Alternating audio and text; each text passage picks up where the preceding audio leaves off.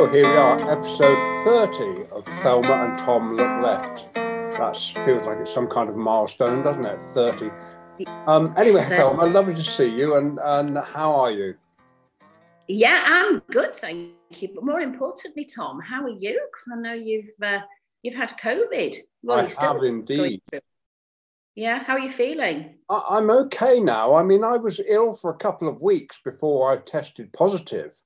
Uh, oh, well, mainly up. Let's put that another way. I didn't actually take a test because it wasn't desperate. I just felt weird, and then one day it just whapped me. That was last Wednesday. I took a test and up it came positive. positive, and um, yeah, but it's I was I was quite bad for three or four days. Um, mm. But this morning I felt great. Took a test, and straight away it just came up positive again, and I was absolutely shocked. But yeah, I'm okay, yeah. Thelma. I'm a bit vague, I've got to say. So, you know, if, if I do get lost. oh, you, you're crying out for me to respond to that, Tom. I'm not going to fall. I'm not going to fall in the trap of responding. well, listen, Thelma, if I start talking about something totally unrelated to what we're talking about, we'll put it down to the uh, COVID. But um, don't we always do that, Tom? I think we always go off track, don't we? I think, I'm not sure that'll be. I don't think listeners will notice any difference. No, they won't. That's true to so, be honest. But, I'm glad uh, you're I'm glad you're not too ill with it. I don't I don't know. Just recently, we know more people, uh, including our youngest son, who who who've had it than than than in the first um, wave. Um, it seems, and yet and yet, uh, according to the media, you, you, hardly hear anything about it. Um, it seems, uh, and I, I, think a lot of schools are, are, are struggling, even though that doesn't seem to get a lot of publicity at the moment. And I think um, my sympathies with uh, school staff and school leaders and college, uh, you know, uh, leaders who are who are having to sort staffing out and uh, provision for for students and pupils. Um, another challenge that uh, not something when I was a head and teacher that I had to consider really, but uh, think one of the pressures, I mean, our theme, our theme for our discussion today is education, which um, I know we're both looking forward to and, and, and talking to our guest. But um, I, th- I, think that uh, what's happening in education, um, I mean, I always enjoyed my career, loved loved teaching, um, but some of the challenges that have been faced recently for people in education um, are just uh, unbelievable, really, aren't they, Tom? Well, it's interesting. A couple of things on that, Thelma. My, daughter said to, was speaking to my, my wife, Sarah, last night on the phone, and she was saying she took her son to school yesterday. And as she was driving up to school, she thought, there don't seem to be many people about. And, uh, he, and she said, Have we got the wrong day? And, um, and he said, No, this is, this is how it is now you know, people just don't bother coming anymore. Half the teachers aren't here. No one knows what's going on. It's just, uh, you know, and and this is a. a I mean, I know he's exaggerating, but it's it's kind of going that way. And and the government are presenting this thing that you know, all the schools are great and da da da da da. But the reality is they're falling apart. And um, uh, on that same subject, Thelma, I just say that um, to, just before I came in to do the podcast here, Sarah said to me, uh, the white paper has come out about education. And one of the things, I, I haven't got the facts, but you might have read it, they're going to try and make the standard go higher, but they're going to make it more difficult to, to do. You know, they're going to make the schoolwork more difficult at the same time as raising the standards. So they're going to make it even more challenging for the teachers and the kids. Yeah, um, I've only had chance to kind of skim read, skim read uh, some of the specifics, but the thing that that really is so glaringly obvious to me is it's homing in on attendance, behaviour, English and maths, you know now obviously english and maths core skills really important. But the attendance you know having having these local authority officers now there's always been monitoring from local authorities on attendance. But just at the moment when i personally know of a number of parents and children that are really anxious about um, what's happened to their child or children over the last couple of years Um, and through lockdown and remote learning and all of the things that teachers and children have had to adapt and adjust to. Um, and to focus on this um, attendance levels and put teachers and head teachers under pressure to meet targets on attendance. Um, and, and the behaviour, they seem obsessed, this government, with behaviour. And I don't think with this government we're talking about positive behaviour management strategies, which is my philosophy and belief, and catching kids being good, as I call it, uh, rather than finding what they're doing wrong. And it, it seems to me that we're going for this very rigid, uh, be controlling behaviour systems, um, isolation booths, um, all, all, the things that are anathema to me um, and what education should be about and nurturing kids uh, and making them resilient and all of those things. Um, and it seems that what's in this white paper is very much about control, very much about keeping kids in the place, um, narrowing the curriculum, concentration on English and maths, which uh, I'll repeat, I know are really important. But what about that enrichment when kids have just come through, well, not through this pandemic, that's just it. And they keep talking about how school uh, loss of learning through schools being closed. They were never fully closed. If, if you remember the key workers, they were open for key workers.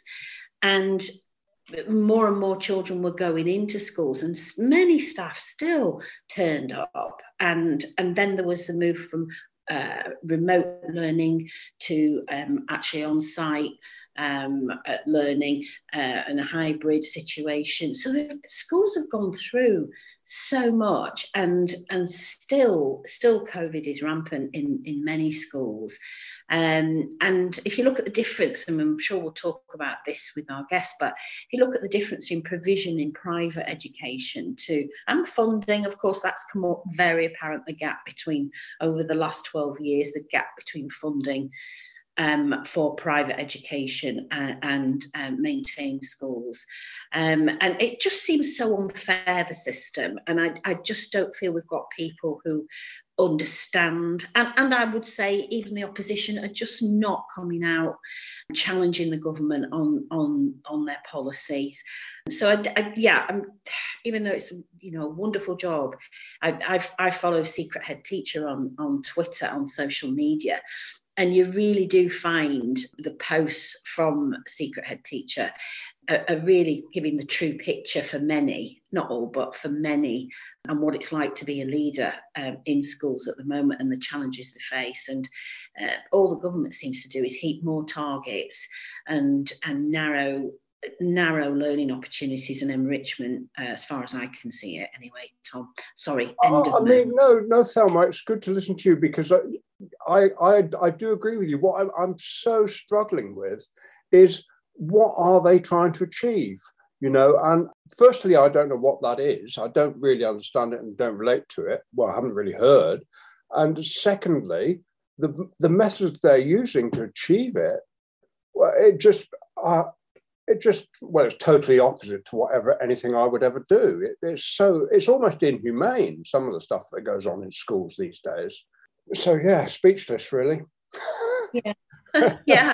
I, I, yeah i mean I, my my belief at the moment is that with state education it's almost uh, I mean, one of the proposals, which the Tories have been after for a very long time, is to extend the school day.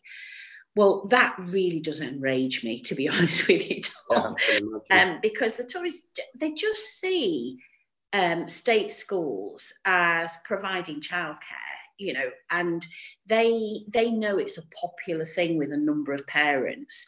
The proposal of extending the school day so that parents don't have to think about after school and wraparound care, as they call it, and before and after school provision. So extending the school day is always, they've been pushing for this for ages. But, you know, I was in education for 34 years, Tom, and the hours you do, you know, committed teachers, the hours you do out of those that kind of nine till four, as it were. Um, the preparation for your lessons, the assessment that you have to do, the after school clubs, all of those things. Teachers are already working weekend, catching up on your marking and your planning. um, the hours people put in, anybody who's related to a teacher, even if you're not doing it yourself, will know that. And yet the Tories are talking about extended. It's so disrespectful to the profession, really. Um, and um, I'm enraged by that as well. Sorry, another moment. no, no, absolutely. Uh, okay, we're going to get another angle on this whole thing now with our, our guest, who's uh, Nuala Burgess, She's chair of Comprehensive Future and uh, campaigns for uh, educational beliefs. So, hello, Nuala. Welcome. And thank hello, you. Hello, Tom. Hello, Thelma. It's, it's an honour. It's an honour. I feel you're bonkers to be interviewing me, but what fun! What fun! Oh, not at all. I should declare an interest, Nuala, shouldn't I, in terms of uh, your chair of Comprehensive Future, and I'm on the uh, steering uh, committee for Comprehensive Future. And I have to say, one of, one of the most wonderful, warm, inclusive chairs. Um, I really enjoy the meetings. Uh, That's a lovely thing to say. But can I say I'm particularly proud because I invited you. I think you're one of our top panelists or hearing committee members. No, um, no, it is a good group actually. It is a good group. I if let's kick off. Let you don't mind if I kick off with comprehensive future. Yeah, we'd love to. All right? Yeah, I'm sure yeah. our listeners would love to know about. Yeah, well, comprehensive future is is a really amazing group, quite frankly. Um, not only do we have this strong steering committee, but we campaign against selective education and I don't know how much Tom knows about this, we are against the 11 plus and any idea of any form of selection on ability, academic in inverted commas, ability.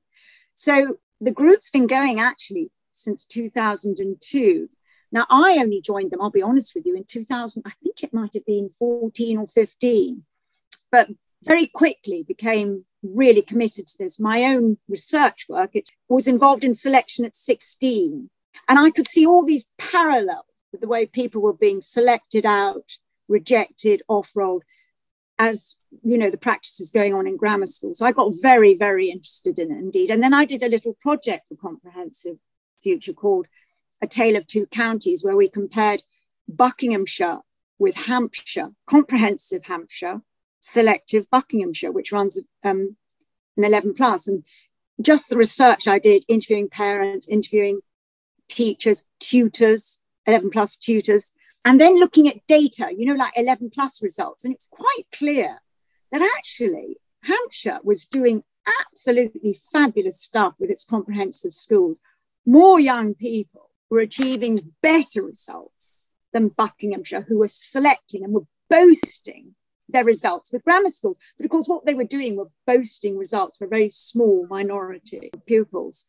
Anyway, so that's how I really got my feet under the table. And then I don't know, I always say, well, nobody else would do it. But they asked me to be chair then back in 2018, I believe. And we have had some very, very interesting campaigns. We campaigned very strongly against Theresa May's expansion of grammar schools through satellites. We've well, we're on ongoing battle now because there's been rumours of expansion, as you've probably heard of. We're big on the horrible industry of coaching. I mean, it's absolutely vicious, and there's a league table of coaches in every selective area. It is really awful. But the most interesting project, I think, and Thelma might be able to chip in here, is we have created an interactive map. Now, have you seen the strike map? That's, I'll be honest with you, all credit to Strike Map. That's where I got the idea.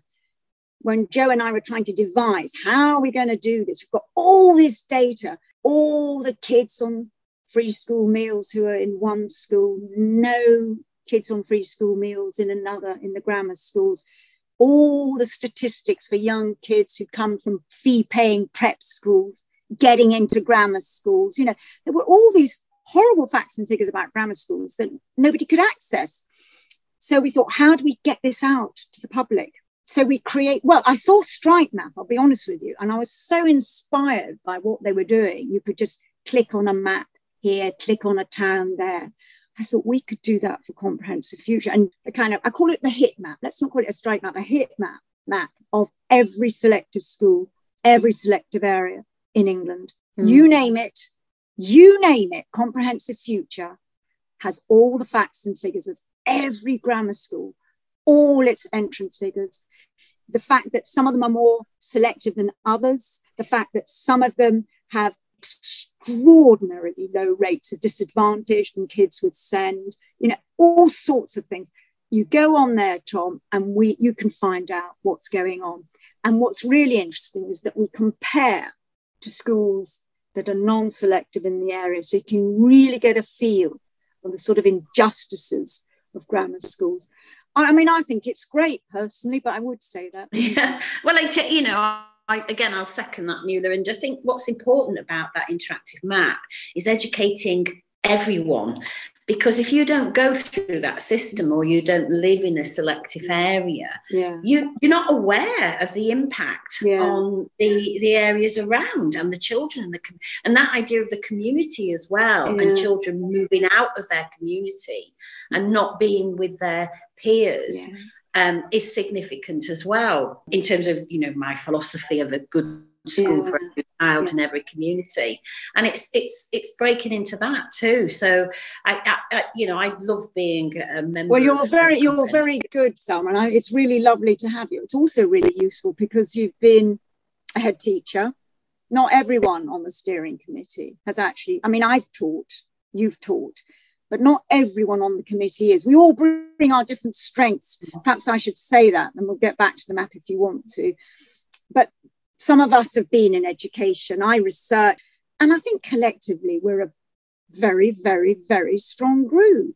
I think we learn from each other as well Nuala. Yeah, I think yeah, that's I do. that's the issue. I think it's learning from each other. And um, I, I know one of the things that Tom and I wanted to ask you. Oh yeah, yeah, go for it. Yeah, Yeah, was- was, basically we, you know, th- this campaign group, you know, fantastic work that's happening, and with other educational uh, campaign groups across the country. Oh yes, yes. But what are your thoughts on what politicians are actually up to with our education service at the moment? I'm not just talking about conservative policy, but but Labour policy too. What what are your thoughts on where education's going at the moment? I mean, we've got you know one issue, massive issue of selection, but the the you know the new white paper uh, proposals have have been uh, announced just today. But what what are your thoughts on the direction of education and the where politicians are Well, currently? First of all, I mean, I'm sorry, but what policy? Labour, Labour, what policy? Anybody mm. any ideas? Because I certainly don't know, and I, I you know, I'm not, I'm not ill-informed. I'm, I'm not someone who doesn't take the time to read papers and to look at newspapers and to keep up with academic research. But where is Labour? Where is Labour? Where is the opposition to what's going on in education at the moment? I mean, I do feel very, very passionately about this. Certainly during COVID, I would, could never have been more proud of what the NEU did to support teachers, to support pupils, the health and safety issues, Here, the, the, the lockdown, the online teaching. I, I can't, I, you know, I could get emotional here. I can feel my voice breaking. The NEU were outstanding, were outstanding, and they were the opposition to the government mm. with some really atrocious decision making. Okay, let's park that for a moment because we're meant to be over that now, aren't we? When it comes to where we are at the moment, well, I sometimes I, I'm sure you get this, Thelma, as a former teacher. Do you do you ever think why why do I bother? Nothing seems to make any difference anymore. This lot are hell bent, and by this lot I mean our Tory government are hell bent on destroying on destroying education and on privatization. It is quite clear what is going on. I feel we have to keep campaigning, though. We have to keep chipping away. But where do I see it going? It looks awful. It looks awful at the moment. The only glimmer, the only glimmer of light is that I see that um, the white paper, I'm smiling here because I, I, it's a bit pathetic of me, really. It's got plans, apparently, you know, to raise all this English and maths with no extra funding, of course. We're going to do all this, you know, no extra funding, extra school day, no extra funding, extra, sorry, they were going to add hours, weren't they, to this school week and all this. The only thing I can say is that it's all got to be done by 2030, Thelma. We've got time for a revolution before then, haven't we? Really?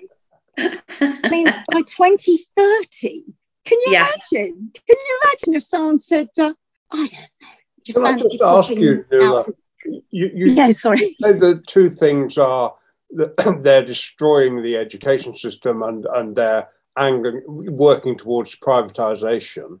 Mm. Uh, I, I get that, but why? What is the advantage of destroying the educational system? I can't, I don't get that. Yeah, Tom, I, I, my my partner, who's also in education, says I'm just naive because I do sometimes. I'm so so my breasts breastless are taken away with it. I think, but why would you do this? The only thing I can think is, as we saw, forgive me for going back to COVID, but we saw how how you gave out contracts. If you have your finger on all the pies on academy chains, on every contract with the photocopiers, with the dinner ladies, with the cleaning staff, is every single person at the top of that pyramid is a Tory. They're making a massive amount of money out of education. You know, look at the, forgive me, without having to name names, look at the companies that supply the resources for examination and CPD materials. They're all Tory led, they're all Tory funded. So, you know, that's what's actually driving this. If you keep biting off bits and privatizing it and then handing it to one of your buddies so that you fund this, so that you take care of it, you are slowly eating away, eroding at a whole holistic system of education. It's getting really hard. Mm. And academization, the MATs is a classic example of these. We've, we've completely broken down any sense of schools serving their local communities. It's this massive organization, and they move their ideas, their planning, their progression, whatever it is, to whatever part of the country they choose to let, irrespective of what the local community needs, what they've asked for. There's no reflection. It's just this ideology and it moves like this monster around the country. I mean, uh, MATs really frighten me. I really resist those, but they're all. Look at who's, I mean, I understand there are some apparently better MATs than others. Most of them, though, are really driven by people who were previous experience in hedge funds, things like that. When you start mm. picking away, it's well, I think the I think the fact that that most of the CEOs of the MATs have phenomenal salaries, and and then you've got school budgets that are struggling. Some of these some of these yeah. uh, academies are, have become insolvent, just like businesses, and this yeah. is now the latest proposal is to pretend i think i think it's a con personally but i need to look into it in more detail yeah. Um, this idea of local authorities actually being able to open their own MATs etc but my big question would be hang on with academisation the assets from the local community are lost. So, what's going to happen to the playing fields belonging to those schools who are currently maintained? All of that that's it's unpicking the detail of what they're trying to do i think. I think I'm sure you'll agree. Just to say some of the proposals i was talking to tom earlier about you know this basic english and maths which obviously core subjects really important. Mm-hmm. But for me as a socialist it's almost like keep the working class kids in their box. Get them in a blazer let them imitate the private schools mm-hmm. let them do just the basics so they can serve the elite mm-hmm. That, that is the truth of what I feel is happening here.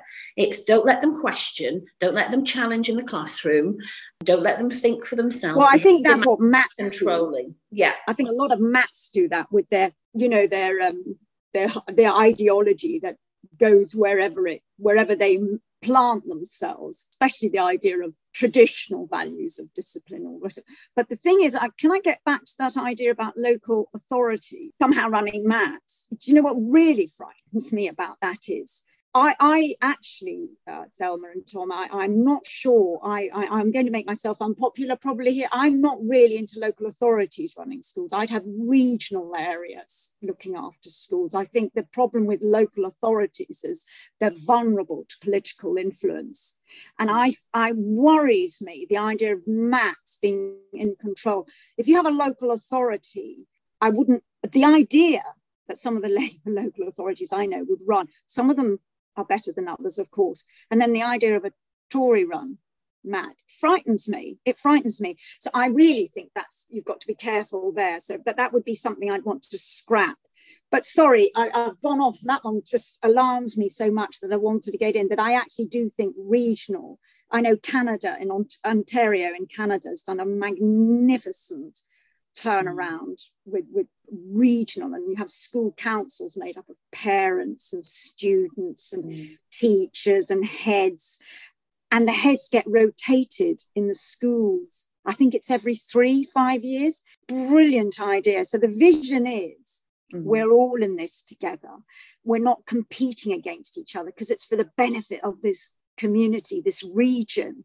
Now we did it in the london challenge really successfully we did this when schools were failing and they really and that was actually under the blair government. That was an, an idea initiated i believe under the blair government. Or it was their vision originally. But the fact is that we raised you know attainment throughout mm. london and that was through a collective pulling together no it's, it's, also about investment though financial investment. And if you look yeah, at the it, funding of state schools as compared to private schools over this last 12 years is that you know and, and, and zahawi just yesterday was talking about oh well you know we've we've had we've had austerity we've had the crash we've had um, and so basically implying that state education is subsidizing what you know the cuts to it have, have, have schools schools have suffered in terms of lack of investment because of, of an economic crash. And that should be the last thing that. You know, I have family who are a long tradition of doctors in my family. The fact that you would cut education and health is just so such an anathema to me. I, I don't know where that I don't actually get how people think like that. And that, that's a real block for me. So I try my best to present, for example, in my work, the evidence, but I fundamentally don't understand how you think like that. So, so like you, I don't, I don't get it when they bring out. No, I suppose if though, Nuala, you, you, your family and generations before you have always had the money to buy whatever care you needed, either for health or education. Mm. Then you, many would lack that empathy to understand, uh, you know, the, you know, kind of welfare state and, and, But, um, but hang on a minute we've got a lot of people as you know and i know in the labour party and the tory who were not born into money who, who, no. who, have climbed up no, no excuse for them then well i'm sorry no, no, i'm not giving the others a, i'm not giving the others a, a, a cop out i'm not saying that but it is appalling it is appalling yeah. at the minute you know and we've got people like Brady and Gullis championing ideas of grammar schools, just banging some little lonely drum. And I mean, you just think, but what? I mean, mm. I don't know. Gullis in particular is frighteningly ill informed about education. I mean, it really is, you mm. know, it takes your breath away. And yet suddenly he's a champion for grammar schools. Yeah, what, yeah, what yeah. Are your thoughts, what are your thoughts about the proposal that Eton is going to um, open these uh, sixth form uh, free colleges or sixth form colleges uh, up north as part of levelling up? I mean, you, you couldn't repugnant. make it up. No, yeah. it's, it's repugnant to me. There's all sorts of things that are wrong about this. The first thing is the idea that some posh, white, traditional public school would honestly think they could land, again, it's ideology, take their ideas to a part of the country as if, you know, that part of the country should be grateful, should be grateful for these marvelous people. And the idea that you would sworn in there because you know better because you've done it down south for a bunch of privileged or you know boys in their winged shirts and all the rest of it. It's extraordinary. It's and i have to say and you will laugh at me you've probably gathered my background. It's not as it's not posh but i can hear people saying good god you know this is the idea of it. And quite rightly it's so nutty it's so stupid but more importantly it's the idea of their entitlement that they somehow feel that they know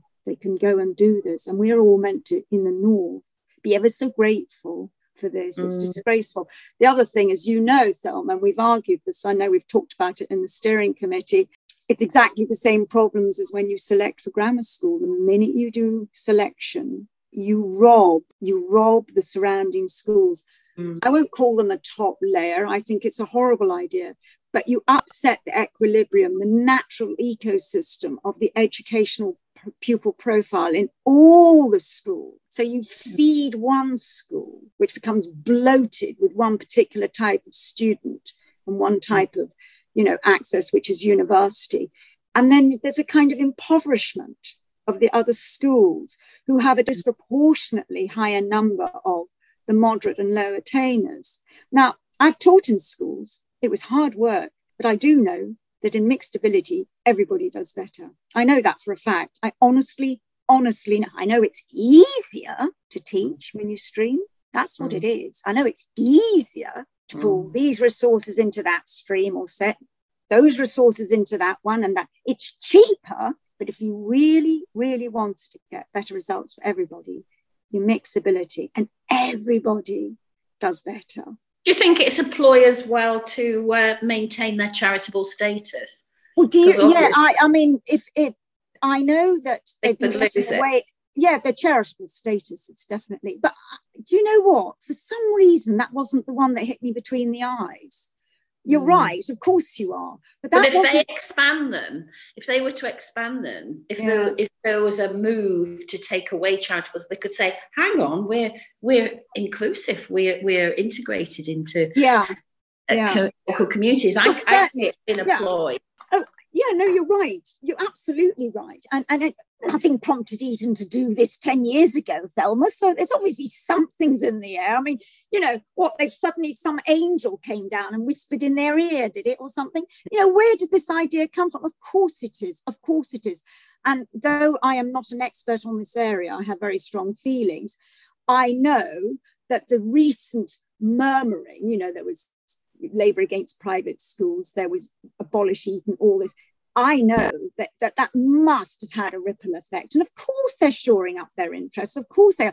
But personally, because perhaps I'm a less practical economic, my, the first thing that got me was the emotion of it. I was so appalled, so revolted, so repulsed by the idea that Eton would fly in and rescue these poor northern working class places that they know nothing about, Thelma. They know nothing about education in those areas. Their education ideology will not reflect the needs of that community. They, they have no idea, but they're just going to transport. And actually, it's just a brand, isn't it? Let's be honest, it's going to be another ugly selective academy type school. It's going to be revolting. And it's just going to have Eton on it. Like, you know, you buy your John Lewis sofa. And we also, isn't that lovely to get it at John Lewis? It's just one of those, it's a branding thing. And actually, I think Eton should be ashamed, should be Eton should be ashamed of themselves. Not that I care about their brand and their image, but it tarnishes it. It's disgraceful. Yeah, that's how I feel. But you are right. Of course it is. It's protecting their interests. Yeah, mm. absolutely. And, and they deserve they yeah they should be worried because come the revolution there won't be an Eton. And Nuala, that's uh, uh, twice in 20 minutes that you've mentioned the revolution. I'm not even one of those really, you know, hard lefties. I know, I always think I'm a bit wishy-washy. I, don't, I feel, I'm absolutely socialist. I will never call myself anything else. And I know the minute you say that, you lose all your Twitter followers, all three of them, you know. But um, I, I know, but I am, no, I am left, left, but I never think I'm that hard left. But I do. There have been recent times when I have actually found myself fantasizing the only way out of this, or a big general. What I want is a general well, well I was just about to come general in, you. You mentioned earlier um, Strike Map UK, and I've been kind of uh, involved uh, or known of them. Uh, they've been going just over a year, and um, I just yeah. thought what a great idea. They're great. They're great. To coordinate to coordinate strike action, and it's quite interesting if you look at their interactive map at the moment. The most number of strikes that are taking place are in education. it's NEU. My UCU. own university is out on strike this week, and I want to put a, you know a big cheer up. Yeah. yeah. I mean, and professors. Whoa, let's hear it professors write mm, against yeah. pension. Well, about pension injustice. I mean, you can see that, especially for female. Yeah, um, yeah. you know. So I was looking at that um, just today, um, but I think it's significant that you can see. I mean, we kind of semi joke um, about a revolution, but you could you can have those a peaceful revolution, and you can see that the strike action is growing, isn't it? We've got RMT as well. This terrible situation with P and O and how they've treated their workers uh, PCS, and you can you can see, and and those on insecure employment as well, independent uh, group action now um, of people who again are being exploited, mm. um, and that when we get, we get talk about this cost of living crisis, but I don't think we've mm. seen anything yet. No, I know, I know. And I, I must admit, if I could bring it back to education, because I don't feel I do have my politics, it's quite clear, but I don't feel any expertise I have, such as it is, is in the politics of work and employment. And I feel this is an area which is a separate debate. But I'm with you. And when teachers are using food banks and nurses are using food banks, there's something very well this is where there's something it, very it, the intersection is is there isn't it? Yeah absolutely you know it's biggest in education at the moment but i think it is about the workforce wherever that be in a professional mm. organization mm. or or not. Um, and i think just relating to what we were saying about people taking collective action in schools and usually my experience of schools and and colleges for the time mm. I was there is is is very much it's the last resort for people. No, no, because we out of because of the pickets, there were weeks when you didn't tea. It's only this term I'm teaching, and and you just I can't tell you what it's like. The guilt I felt towards the students and towards, but I wouldn't let the guys down. Of course not. Of course not on the picket if you couldn't be out there. You can't, and that's to be honest they're big enough and ugly enough master's students. You know, I'm not being rude to them, but in a school, in a school, to make choices like that, that's just awful. It's awful. And to be pushed like nurses and doctors when they have to strike, you know, this, this, you've been pushed. These are yeah. people who naturally mm. work for the better. We do not do this for money. We do mm. not do this for money. We naturally work for the betterment of everyone for people's well-being be it educational health be it you know your physical health. There is absolutely no way.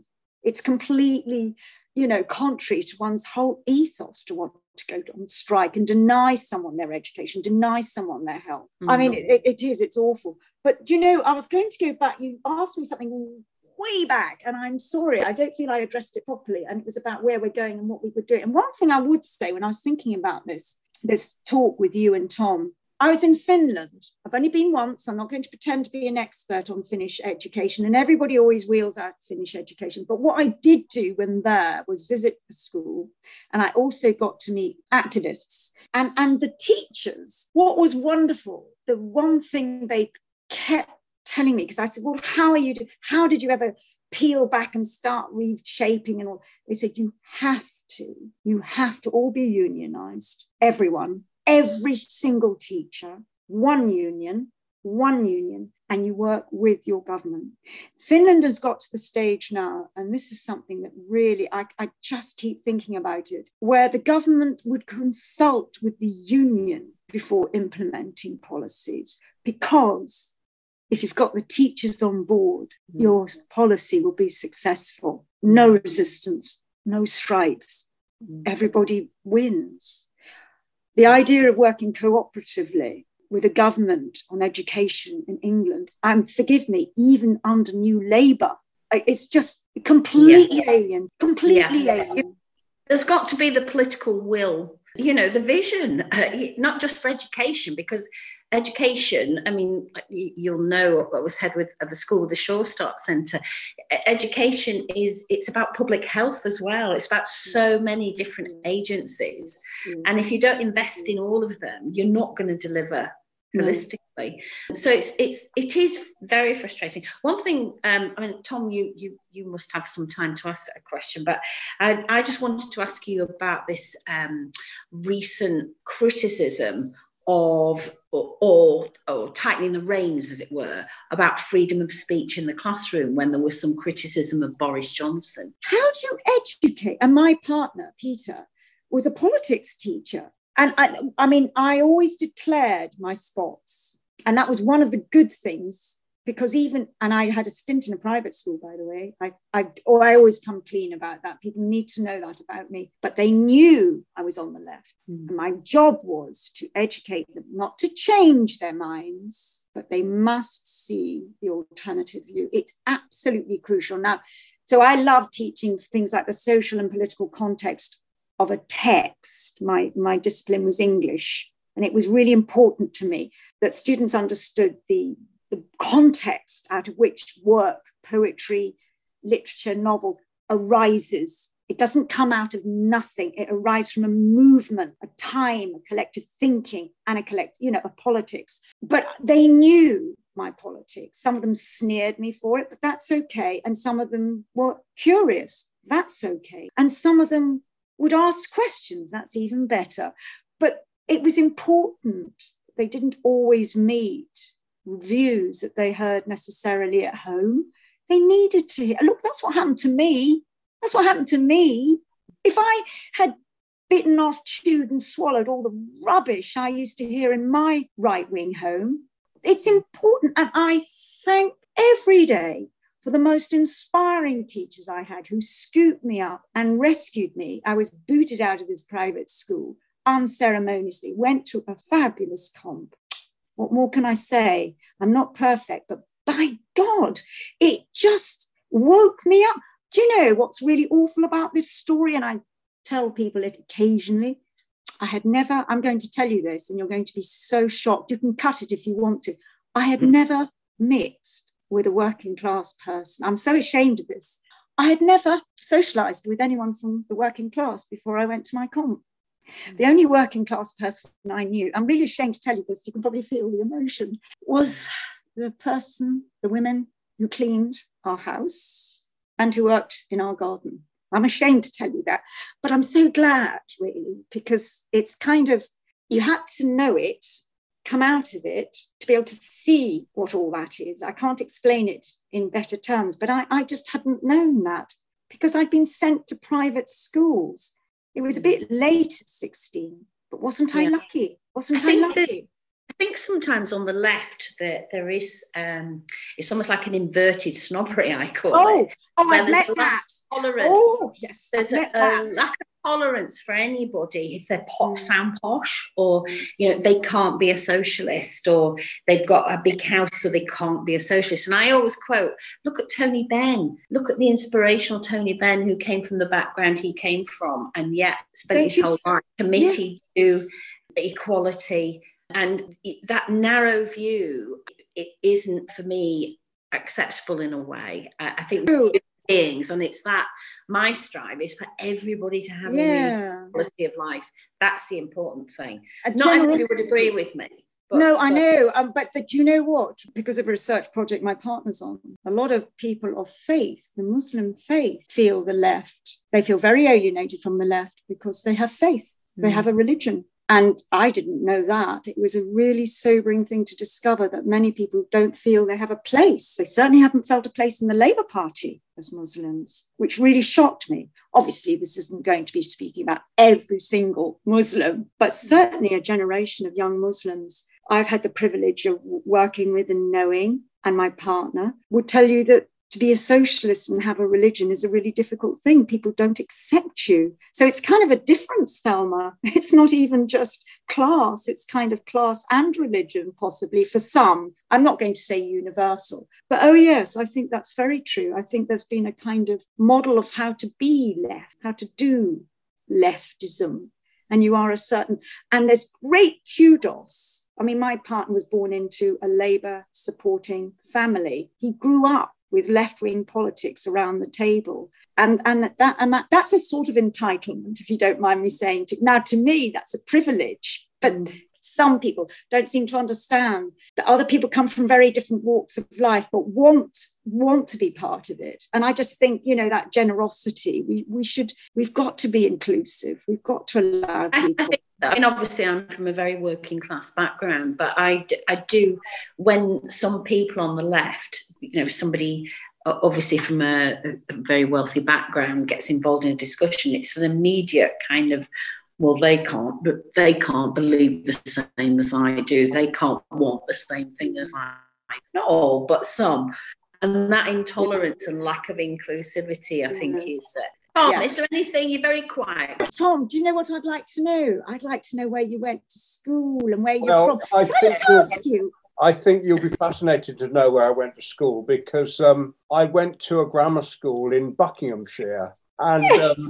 um, I, and um, I've been to uh, three reunions there over the last 20 years or 30 years and it's it's uh, well it's something else really because you go into come on, uh, come on you've got to tell me let's please what well, grammar school the royal latin school in buckingham it's they're they're desperate to be a, a public school they were desperate to be a public school when i was there and um, they turned me into a a lefty basically almost instantly. Uh, yeah. Uh, but I yeah. was I I was in a minority.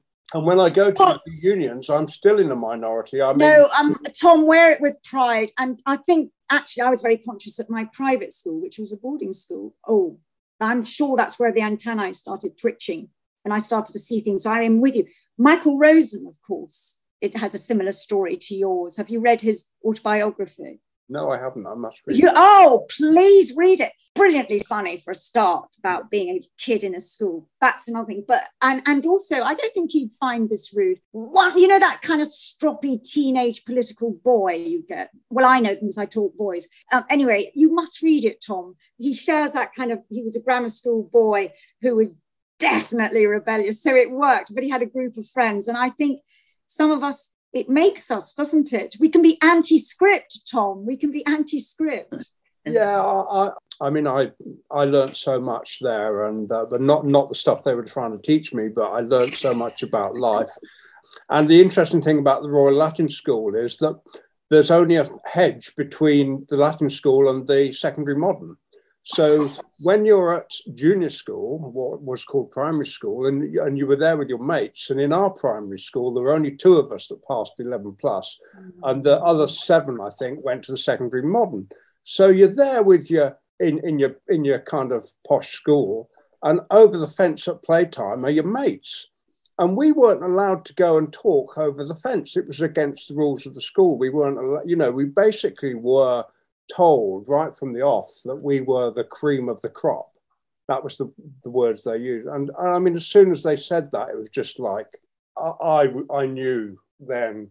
Uh, anyway, there you are. That, that's an interesting thing. But um, well, actually, Tom, do you know what that story that you tell, and I find that painful to hear. I get it, totally, totally understand it. We are, we still hear stories like that at Comprehensive Future, where mm.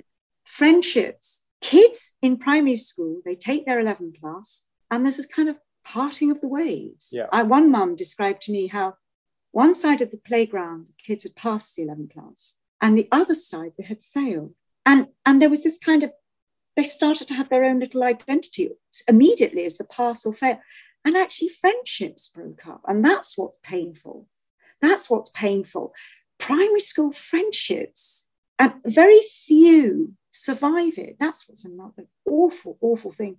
So, Tom, your experience, I won't ask how old you are, but mm. wow, we're 2022 and we're still mm. doing this stuff. Yeah. It's just awful. It's so awful. Let me just ask you this then. Uh, uh, you talk a lot about what's wrong, uh, and we all do, don't we? Uh, what I like to really also get to is what's right here? What would be right here? Because, and for me, the first thing when I think about education, and obviously I come, I live on the edge of society. I don't get involved too much in stuff. When I had to send my kids to school, um, but I, I won't go near uh, authority if I can possibly stay away from it. And um, and that's how I've lived my life right the way through. And I still. I call you an anarchist, Tom. Well, I don't know. That's another. That's another podcast, isn't it? And um, and wear it with pride. wear it with pride. I'd say. Wear it. Yeah, yeah. well, anyway, anarchy, anarchy is a very broad spectrum, and it and some of it's not very nice. But no, um, all right. Yeah, yeah. Um, all right where am I going with this story? This is one of the things about having COVID is you go a bit woolly headed, even more woolly headed than I normally. You're on the positives. I think. You oh yeah, yeah, yeah. yeah, yeah, yeah. That's right. Note. So I what I want to, I think when I look at something and I think, right, how should this be? I think the first question you have to ask is, what is it for? And that is my problem with school, or was my problem with school with my kids, was okay, what what is it for? Why am I sending them there? What are they going to do to my kids? What are they going to put in my kids' heads? And I, I've had some nice chats with Thelma about this, and I, I really appreciate if Thelma had been the headmistress of my local school, I wouldn't have had a problem sending my kids. Yeah, really good. No, I, no, I, no, it does make a huge difference. But do you know what I mean? You need to know. Look, if we're going to design an education system, we need to know what that education system is for. Mm. And I don't think the politicians know that really. They they tried to copy South Korea and Japan and all it, and turn the kids into robots, and all it's done is freak the kids right out, really. Um, well, we have the highest rates of teenage mental illness, don't exactly, we, in Europe? Exactly. We have we have the most testing. We're actually the most tested for every stage of education as well. But well, if you look at the happiness index, fin- Finland comes yeah, out Finland. every time, yeah. um, and just look at look at the education system, the welfare system there. Yeah. It's yeah. not a coincidence, is it? I mean, no, it's, it's not glaringly obvious what's what's missing. I think. I don't think I would say though, in defence of uh, leaders in in the profession, is that many heads will still brave heads will still hold on to that rich, broad, balanced curriculum and still hold on to positive behaviour management, despite despite what this government latest diktat is. And I have to have hope when you were asking about positives, Tom, that I mm-hmm. do think there are still across the country schools that have an ethos which is inclusive and there is enrichment and it is broad and balanced. And kids are allowed to question and have resilience and can be who they are and want to be. And I, I think that still exists and we have to hold on to that yeah i must say i think i don't know whether i'm i think primary schools a lot of primary schools are still i think it's harder for secondary schools somehow. I think there's mm. it's another issue but mm. i know that i live around the corner from a primary school and every day i go for my three mile walk to make sure i'm not at my desk doing mm. it all and i just think i love it you hear singing you hear kids playing you see them gardening you see them mm. gardening mm it's there's book sales outside you can bring and buy your own oh, it's just a mm. wonderful wonderful primary school and i have to say i someone was asking me recently you know oh because we live in a flat actually but some of it's very posh around here but we're in a just downstairs flat you know would, what would you say about coming around here we're thinking of buying and and they um i said well i'll tell you because she's thinking of marriage i said just check out the local school I said, honestly, I know I'm being one of those people, but it's such a great, great mm. school that if I were a mum, that's what I'd want for my child. And it mm. is, as you say. And you know what's lovely? Because this is an area which borders a lot of different ethnic minority groups. It's the one good thing, you know, it's got a very posh end, but we're incredibly diverse. That primary school, you've got the kind of United Nations down there trooping in and out. It's just great. And that's education for me, where it's mm. inclusive, it's exciting, it's enriched. You know, you have all the learning, you know that's going on because they're coming out clutching their homework and exercise books and they're bubbling away with their conversation about what they've done in sums, but they are also doing so much else. And I do mm. think secondary school, we've robbed teenagers. I'm passionate about teenagers, but I am absolutely te- because primary schools are such lovely little things, I think we tend to overlook the demands of teenagers. I think we've really hard on our teenagers. You know, I mm. really think they get dumbed down. They are hot housed. They never get the chance. I mean, I was a lucky young woman to be in a comp where we did a bit of car maintenance, jewelry making, I did gardening for old people. I learned a bit of history of art. I even learned a bit about town planning because they believed in this idea of comprehensive education where you did everything. And because I was doing A levels, I mixed with all sorts of people who were doing things like in those days typing and and and more practical. I think one was bookkeeping for goodness sakes. But I wouldn't have normally met the young people in that school doing that. But because we all did gardening for the local old people's house and, and some of us did a bit of car maintenance all chipping in together and some of us did a bit of whatever it was and film clubs and things like that we all got to mix. So you didn't ever feel this divide between the academic and the vocational. My point is this just as that wonderful little primary school with all its bubbling love and learning and all the fun i just think you could do that for teenagers too. I'm not being twee here but they need they deserve a richer diet. They deserve it is possible. I, I, agree with yeah. you but, but I, I, one thing that one pilot scheme before i left full-time education was was that moving staff from the secondary teachers going into the primary year five and six in particular, and younger sometimes, and vice versa, to give them that experience. You know, just those shared skills, expertise. It is it is possible. Um, and I think, and on that, Thelma I would this beastly examination. I would have project based assessments so that you did coursework, project work, and a bit of examinations if you have to, but you did a whole package of assessment. Mm. So it wasn't mm. just this pass, fail, or grisly yeah. grim system of exams. Not preparing think, for life, is it? Very it's often. Not.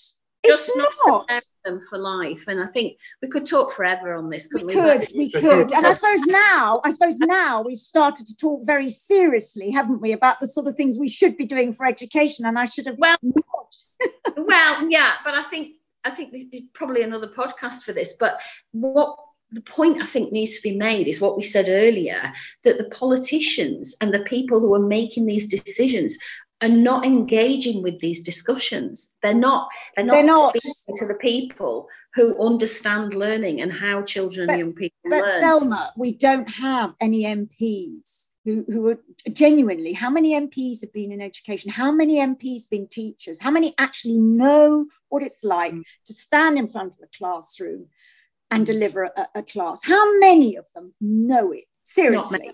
Not many. Or, or, or, some old duffer is looking back on his glory days at some, forgive me, Tom, some grammar school. Actually, Thelma, you're a grammar school girl. Yeah. but you know, that these old duffers who, who kind of still think these were the glory days. And that's what they're trying to model our modern education on. That's the other thing that pulls me. Okay, yeah, maybe another podcast. Because okay, you have, so start, just say uh, to the listeners, uh, thank you so much for putting up with our podcast. If you've got this far, uh, we, we had a right left. You're going to edit um, this, I hope. it's been fun listening, and um, well, I think you're very you generous. So much, Nuala, and, and we will get you back again to talk about the actual how we want to do it. Thanks very much, Nuala. Okay. Thank you Thank so you. much, Thelma. Thank you very much, guys. It's been an absolute pleasure. Yeah. Take care. Bye bye.